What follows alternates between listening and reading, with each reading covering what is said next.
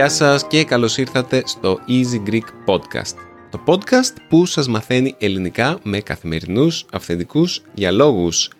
Όπως συνήθως, στο μικρόφωνο είναι ο Δημήτρης, η αφεντιά μου, εγώ δηλαδή, και η... Μαριλένα, καλημέρα, καλησπέρα και από εμένα. Τι κάνουμε Μαριλού; Καλά είμαστε, Δημήτρη μου. Ποια είναι η, η διάθεση της ημέρας; Όπως μου είπε και ένας φίλος μου χθες, όταν η Μαριλένα κάνει σχέδιο, ο Θεός γελάει. Δηλαδή το, την παροιμία όταν ο άνθρωπος κάνει σχέδιο, ο Θεός γελάει. Ο Αντρέας το έκανε όταν η Μαριλένα κάνει σχέδια, ο Θεός γελάει. Ο Θεός γελάει χαιρέκακα.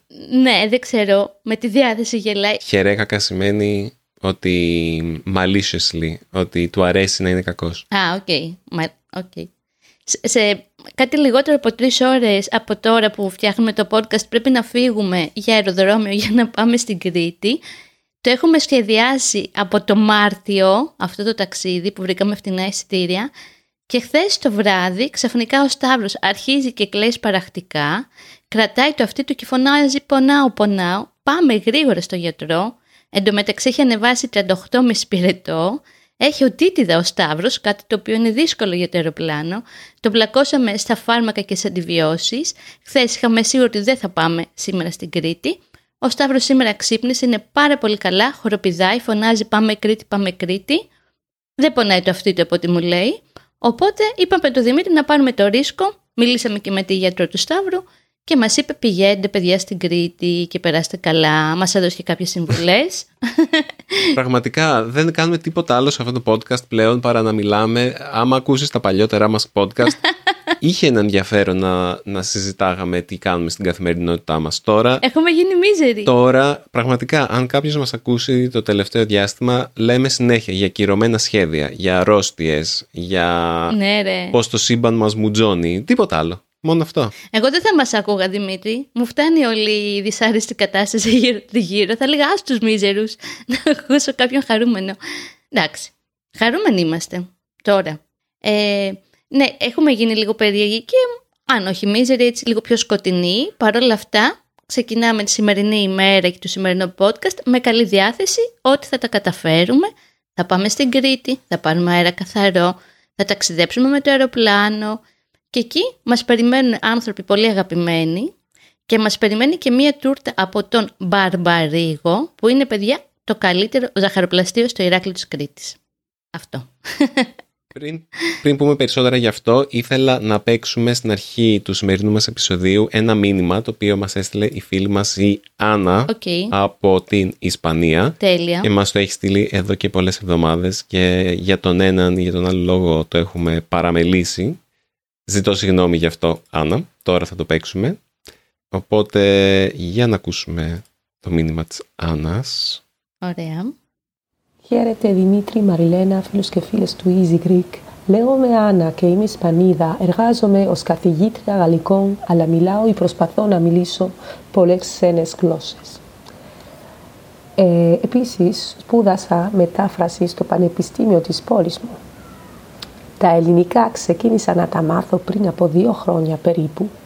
Είναι περίεργο πράγμα γιατί έμαθα τα αρχαία στο Λύκειο mm. τότε δεν μου άρεσαν καθόλου επειδή είχα έναν πολύ κακό δάσκαλο. Αλλά με τα χρόνια το ενδιαφέρον μου με τη μεσογειακή κουλτούρα με οδήγησε στα, στα νέα ελληνικά. Η άλλη μέρα έχω ακούει το επεισόδιο σας που λέγεται «Μιλώντας στα ελληνικά με τον μπαμπά μου». Συγχαρητήρια για αυτό στους δύο. Ήταν πραγματικά απολυστικό. Λοιπόν, έχω μία πρόσταση. Θα ήθελα να φτιάξετε ένα επεισόδιο για τη σημασία των καλών δασκάλων, για κάποιον να μάθει οτιδήποτε. Δεν θέλω να στείλω ένα πολύ μακρύ μήνυμα. Οπότε θα σου πω μόνο φυλάκια πολλά σε όλους, ιδιαίτερα στο σταυράκι σας. Θα λέμε σύντομα. Ευχαριστούμε πολύ, Άννα. Αχ, Άννα, τι ωραία. Σε ποια πόλη της Ισπανίας μένεις; Την αγαπάμε πολύ την Ισπανία. Ειδικά την Ανταλουσία. Ωραία ιδέα για επεισόδιο. Ωραία ιδέα και είναι κάτι, δεν θα πω σε λεπτομέρειες, για τη δεκάνη που μας απασχολεί πάρα πολύ. Η ύπαρξη ενός κακού δασκάλου πώς μπορεί να επηρεάσει τη ζωή ενός παιδιού και ψυχολογικά και αν αγαπήσει το σχολείο, τι γράμματα θα μάθει κτλ. Ναι, θα κάνουμε. Μ' αρέσει αυτό το, αυτή η ιδέα. Ωραία. Και ευχαριστούμε για τα καλά σου λόγια, Άννα, και για τα σχόλιά σου για το επεισόδιο που σου αρέσανε και ωραία ελληνικά. Πριν πάμε στο κύριο θέμα μας, θα σου πω κάτι το οποίο με απασχολεί από χτες. Είχα πάει στο εντευκτήριο, στο μικρολίμανο, για να δουλέψω.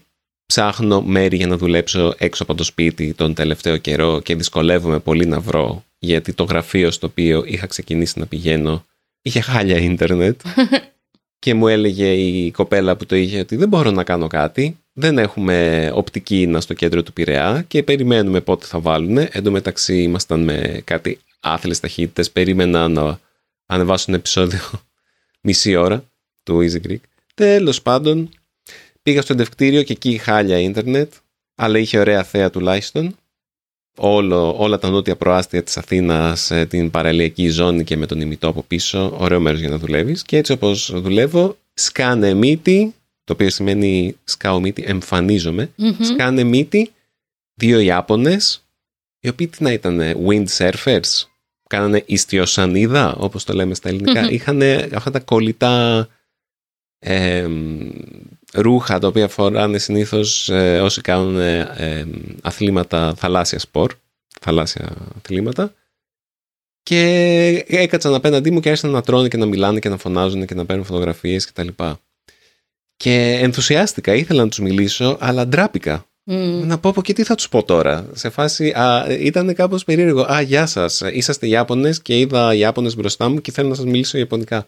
Ναι, ρε, θα ήταν πάρα πολύ ωραίο. Μου φάνηκε περίεργο εκείνη τη στιγμή ότι θα τους ενοχλούσα και ξέρω ότι στη Ιαπωνία το να έρθει κάποιος και να σου μιλήσει έτσι τους προκαλεί ένα κοινωνικό άγχος. Οπότε δεν ήθελα να, να γίνω και ενοχλητικός. Αλλά όσο πέρναγε η ώρα, προσπαθούσα να μαζέψω την, ε, το κουράγιο μου να πάω να τους μιλήσω και μάλλον πήρε πολλή ώρα και φύγανε.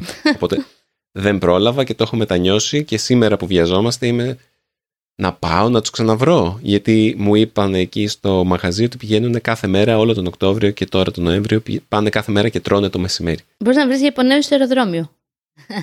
Ε, δεν ξέρω αν είναι Ιαπωνέζοι, ρε. Αυτοί ήταν ξεκάθαρα Ιαπωνέζοι. Δεν θέλω να πηγαίνω σε, σε τυχαίους Ασιάτες και, να ναι. τους λέω, και να τους λέω Κονίτσιουα και να με κοιτάζουν σε φάση προσβεβλημένη. Σου φαίνομαι για Ιάπωνας. Φύγε από εδώ. Όπως έκανα εγώ προχθές που είπα σε κάτι παιδιά που νόζονταν Ιαπωνέζοι στο Νιάρχο Αριγκάτο και με στραβοκοιτάξανε Δημήτρη. Ναι. Σε φάση δεν μας χέζεις και εσύ που... Προσοχή έτσι, ναι. γιατί άμα δεις κάποιον ε, που έχει ασιατικά χαρακτηριστικά, οι πιο πολλές πιθανότητες είναι ότι είναι Κινέζος και δεν γουστάρουν πολύ να τους λες Ιάπωνες συνήθως, έτσι. Έχεις δίκιο. Οπότε μην κάνεις ε, τέτοιου είδους ε, υποθέσεις και εικασίες ναι. από μόνη σου. Τέλος πάντων ήθελα να μοιραστώ το δικό μου προβληματισμό και το δικό μου καημό που ακόμα και άμα κάνω κάτι σαν το Easy Greek όταν έρχεται η δική μου σειρά να, να εξασκήσω αυτά που λέω, αυτά που to practice what I preach που λένε στα ελληνικά, στα αγγλικά, δηλαδή να, να δάσκαλε που δίδασκες και λόγο νόμο δεν εκράτεις. Νόμο δεν εκράτεις αυτό. Είμαι δάσκαλος που δίδασκε και νόμο δεν εκράτησα και ντράπηκα να μιλήσω. Οκ, αυτό ήθελα να πω. Και άμα υπάρχει κάποιο update, άμα πάω να τους μιλήσω μέσα σε αυτό το πανικό του σημερινό θα σας πω. Το σημερινό επεισόδιο... Ναι, εγώ δεν έχω ιδέα γιατί θα μιλήσουμε σήμερα. Έχει να κάνει ξανά με τα Ιαπωνικά. Το πήρα σαν έναυσμα okay. ε, για να μιλήσουμε λίγο για το πόσο χρόνο παίρνει να μάθεις μια γλώσσα. Το οποίο είναι ένα ζήτημα το οποίο απασχολεί γενικά το ίντερνετς εκεί έξω και είναι μία από τις ε, πρώτες ερωτήσεις που ρωτάει ο περισσότερος κόσμος που θέλει να μάθει μια γλώσσα. Πόσο καιρό θα μου πάρει αυτό; Πόσο καιρό θα μου πάρει να μάθω ελληνικά, πόσο καιρό θα μου πάρει να μάθω ισπανικά; Και υπάρχουν κάποιοι που σου λένε υπάρχει και ένα site, υπάρχει και ένα βιβλίο το οποίο λέγεται Fluent in Three Months. Ah. Το οποίο το έχει ένας ε, τύπος εκεί πέρα, ο... δεν θυμάμαι καν πώς λέγεται, Ben.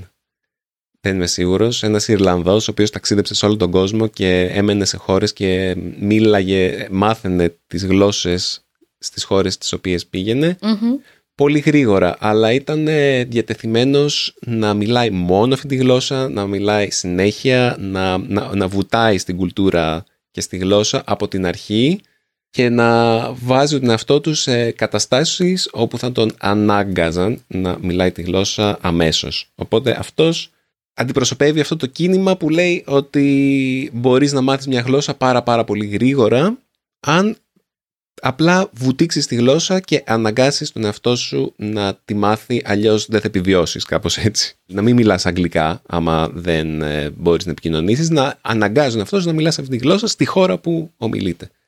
Δεν μιλάμε για αυτό τώρα. Μιλάμε για το πόσο χρόνο σου παίρνει να μάθεις μια γλώσσα άμα την μαθαίνεις μόνος σου ή άμα τη μαθαίνεις με κάποιο δάσκαλο ή τέλος πάντων για πόσες ώρες μιλάμε. Εμπνεύστηκα για αυτό το επεισόδιο βλέποντας ένα βίντεο ενός δασκάλου Ιαπωνικών λέγεται το Kini Andy νομίζω ο οποίος έκανε ένα βίντεο ακριβώς για αυτό το σκοπό και δημοσίευσε σε αυτό το βίντεο μοιράστηκε ένα ένα, μια εικόνα που μου έκανε πολύ μεγάλη εντύπωση που σύγκρινε το πόσες ώρες παίρνει για έναν μέσο μαθητή των Ιαπωνικών να φτάσει σε κάθε επίπεδο και το σύγκρινε με πόσες ώρες παίρνουν άλλες δραστηριότητες. Άλλε, άλλες ολοκληρώσεις ε, πτυχίων. Δηλαδή θα σας εξηγήσω ευθύς αμέσως.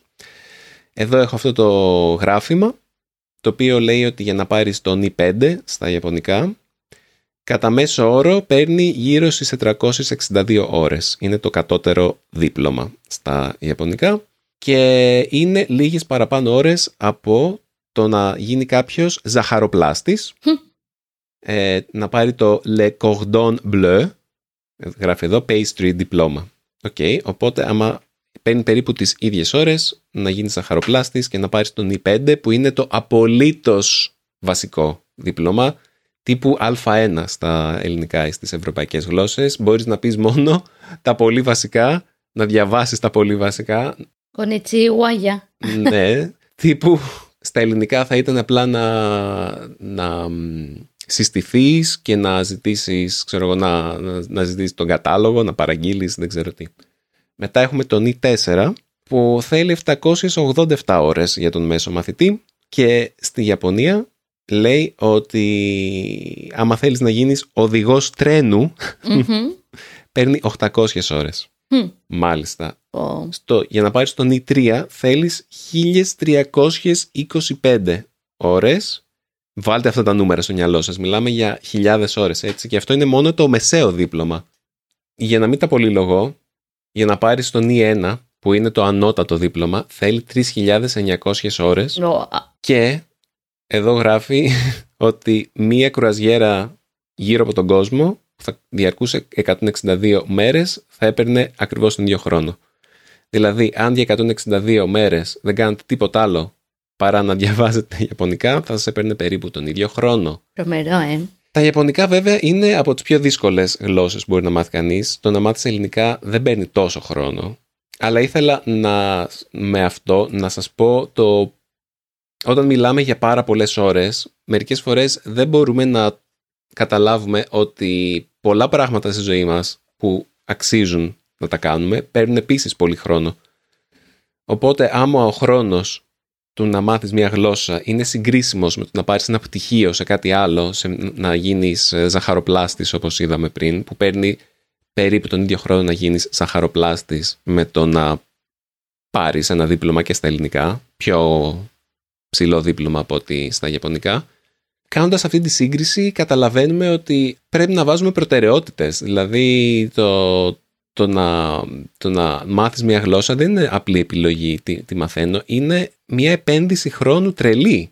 Πολύ μεγάλη επένδυση χρόνου. Και συγκεκριμένα ας πάμε στα ελληνικά γιατί φαντάζομαι θα αναρωτιέστε πόσο χρόνο χρειάζεται για να μάθει κανείς ελληνικά. Ε, αυτό που είπαμε πριν είναι και ό,τι λέμε σε αυτό το podcast είναι για τους αγγλομαθείς, όσους ξέρουν αγγλικά. Τώρα για άλλες γλώσσες δεν ξέρω γιατί δεν υπάρχουν στοιχεία, αλλά μπορώ να σας πω για αυτό που έχουμε στοιχεία. Λοιπόν, ευτυχώς Έχουμε εμ, τα στατιστικά της διπλωματικής υπηρεσίας της Αμερικής, της Αμερικάνικης διπλωματικής υπηρεσίας, που έχει χωρίσει τις γλώσσες σε διάφορες κατηγορίες ανάλογα με το πόσο εύκολο είναι να τις μάθεις. Πόσες ε, εβδομάδες παίρνει. Έχουμε την ε, κατηγορία 1, Μμμ. όπου έχουμε γλώσσες όπως τα Ιταλικά, τα Ισπανικά, τα Πορτογαλικά, τα Γαλλικά και τις σκανδιναβικές γλώσσες. Αυτές παίρνουν γύρω στις 24 εβδομάδες για να φτάσεις σε ένα καλό επίπεδο. Δεν ξέρω τώρα τι είναι αυτό το καλό επίπεδο, δεν το αναφέρει φαντάζομαι ένα Β2. Θέλει 24 εβδομάδες με 25 ώρες την εβδομάδα ε, μελέτη. Περίπου 5 ώρες την ημέρα, έτσι. Αυτό, άμα δεν κάνεις τίποτα άλλο από το να διαβάζεις, να μελετάς μία γλώσσα, θα σου πάρει 24 εβδομάδες να μάθεις Ιταλικά, Ισπανικά, Γαλλικά κτλ. Για τους Άγγλους, για τους Έλληνες δεν ξέρω. Για τους Αγγλομαθείς και τους Αγγλόφωνους. Τα Γερμανικά δεν θέλουν 24 εβδομάδες, θέλουν 30 εβδομάδες. 28. Ε, Α, τα ναι. ρώσικα, τα τουρκικά, τα πολωνικά, τα ισλανδικά και τα βουλγάρικα και άλλες ε, σλάβικες γλώσσες χρειάζονται 44 εβδομάδες. Μμμ. Οκ. Οπότε, το να μάθεις ελληνικά χρειάζεται περίπου τον διπλάσιο χρόνο από το να μάθεις γαλλικά ή ισπανικά. Και το να μάθεις κινέζικα, αραβικά ή ιαπωνικά Ναι. αντί για 44 εβδομάδες που θέλει η ελληνική γλώσσα και άλλες σλαβικές και τα τουρκικά, θέλει 88 γλώσσες. Φαντάζομαι να μάθαινες 88 γλώσσες. Ε, ο Λούκα θα μπορούσε να ήταν αυτός. Όχι, εντάξει. ναι. 88 εβδομάδες, 25 ώρες την εβδομάδα για να μάθεις αυτές τις δύσκολες γλώσσες. Οπότε, αυτά είναι γραφικά τα οποία μπορώ να σας τα βάλω στις σημειώσεις εκπομπής. Μιλάμε για, σκεφτείτε, θα το βάλω στο, στο εξής πλαίσιο. Άμα θέλεις για τα ελληνικά 44 εβδομάδες με 25 ώρες την εβδομάδα για να μάθεις, πόσο μας κάνει αυτό; Με πρόχειρα μαθηματικά πάνω από, πάνω από χίλιες ώρες, έτσι. Μμμ. Ας πούμε ότι αφιερώνεται στα ελληνικά μία με δύο ώρες την εβδομάδα. Για να φτάσετε σε αυτό το επίπεδο θα χρειαστείτε πάνω από μεταξύ δηλαδή 5 και 10 χρόνια Πω. περίπου. Μην τους απογοητεύεις τώρα, μωρέ. Ε, ε, δεν, δεν τους απογοητεύω, απλά προσπαθώ να το βάλω στο πλαίσιο που του αναλογεί ότι μία γλώσσα χρειάζεται πάρα πολλές ώρες μελέτης Ναι. και άμα δεν βλέπουν αποτελέσματα αμέσως Ναι, έχεις δίκιο. Να μην το βάζουν κάτω. να μην απογοητεύονται γιατί είναι μια διαδικασία που απαιτεί πάρα πολύ χρόνο. Μιλάμε για χίλιες ώρες, έτσι. Χίλιες εκατό ώρες. Άμα ένας χρόνος έχει 52 εβδομάδες, κάντε μαθηματικά. Ναι. Πραγματικά, άμα κάνεις μόνο μία ώρα την εβδομάδα ελληνικά και δεν, κάν- δεν μελετάς καθόλου τίποτα άλλο, ούτε στο σπίτι τίποτα, θα σου πάρει 20 χρόνια περίπου. Εντάξει, πιστεύω ότι αν κάποιος μπει στη διαδικασία να μάθει μια γλώσσα, δεν μελετάει μία ώρα. Ειδικά όταν την ξεκινάει. Θα ακούσει podcast, θα δει κάποιο βίντεο, θα διαβάσει, θα γράψει, θα κάνει, θα το ψάξει λίγο. Θα δει Greek βίντεο φυσικά στο YouTube ή θα ακούσει το podcast. Ε, δεν νομίζω κάποιος που θα ξεκινήσει τώρα να μαθαίνει ελληνικά να αφιερώσει μόνο μία ώρα, ρε.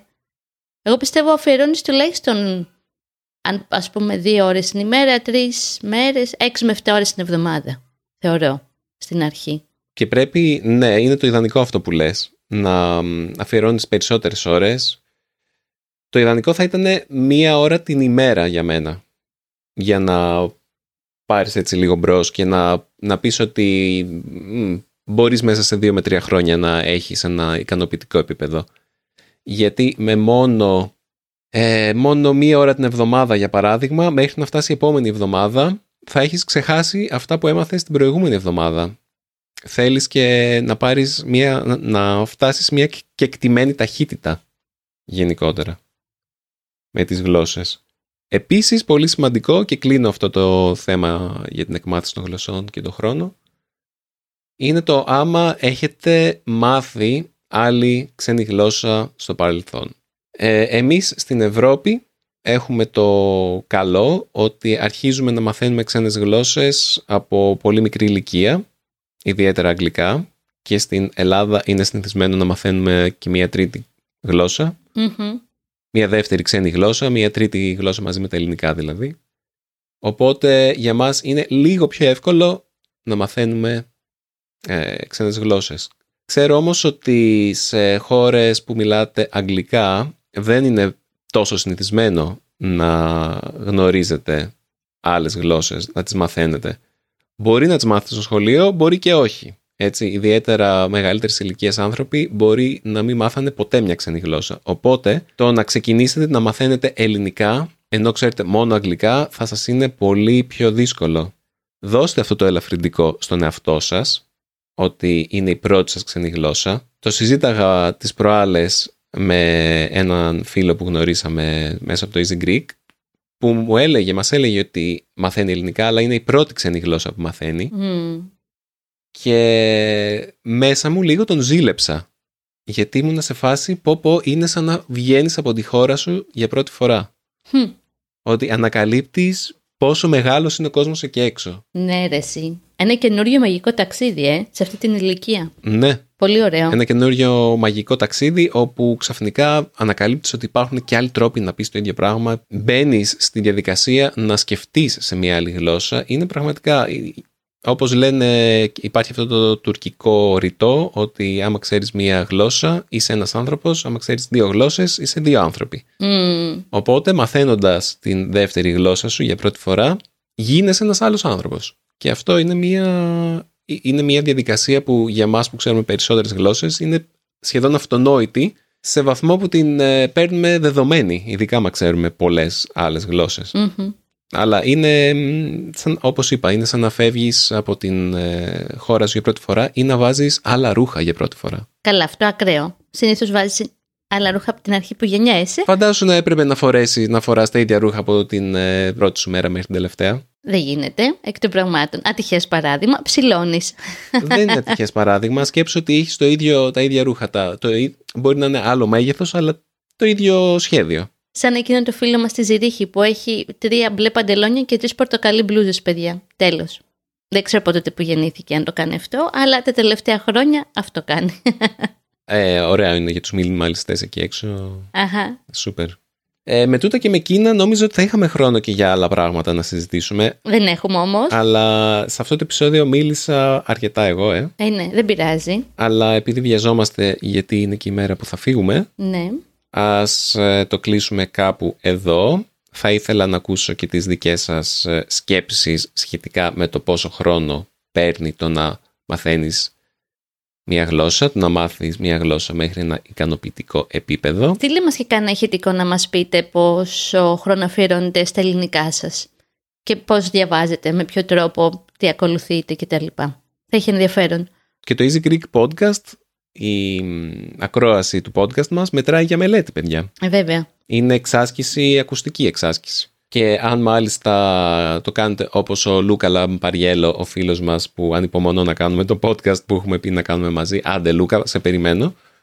Ε, άμα το συνδυάσετε και με τα φύλλα λεξιλογίου που θα αρχίσουμε να δίνουμε σύντομα ή τέλος πάντων το transcript player, την απομαγνητοφώνηση που ήδη προσφέρουμε, που δίνουμε και μεταφράσεις και μπορείτε να δείτε τις λέξεις που δεν ξέρετε και να διαβάζετε ενώ ακούτε, τότε τα ωφέλη είναι ακόμα περισσότερα. Δηλαδή μπορείτε να χρησιμοποιήσετε αυτή τη μία ώρα και να την ξεζουμίσετε από άποψη εκπαιδευτική, γλωσσικό-εκπαιδευτική. Ωραία, όπως πάντα, περιμένουμε, όπως είπε και η Μαριλού, τα ηχητικά σας μηνύματα στο podcast παπάκι easypavlagreek.org ή στο easygreek.fm για τα σχόλιά σας. Μου έστειλε και ο Μάνοτζ, μου έστειλε ευχές για γρήγορη ανάρρωση για τον COVID που είχα πριν κάποιες εβδομάδες. Σε ευχαριστώ πολύ, Μάνοτζ. Και αυτά για αυτό το επεισόδιο του Easy Greek. Θα τα πούμε πολύ σύντομα στο νέο μας επεισόδιο μετά την Κρήτη. Για να δούμε. Καλώς εχόντων των πραγμάτων. Αυτή είναι η αγαπημένη μου έκφραση πλέον. Καλώς εχόντων των πραγμάτων. Ακριβώς. να είστε όλοι καλά. Καλή συνέχεια. Γεια σας.